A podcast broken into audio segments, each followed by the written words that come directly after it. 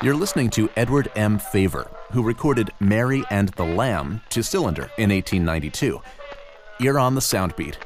It wasn't the first recording of the poem. As a matter of fact, Edison himself used the first couplet as the first test recording on his phonograph invention in 1877. The famous nursery rhyme was published in 1830, written by New Hampshire schoolteacher Sarah Hale.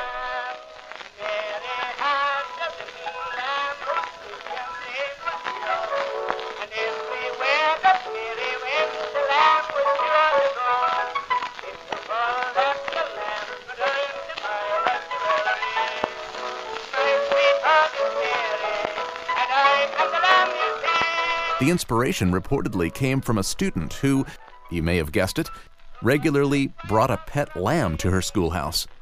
And he thought students with cell phones were distracting?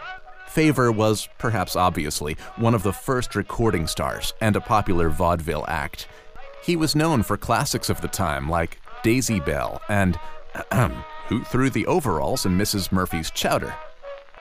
What do Sarah Hale, Abraham Lincoln, and Thanksgiving have in common? Find out right now at soundbeat.org. Soundbeat is produced at the Belfer Audio Archive, Syracuse University Library. I'm Brett Barry.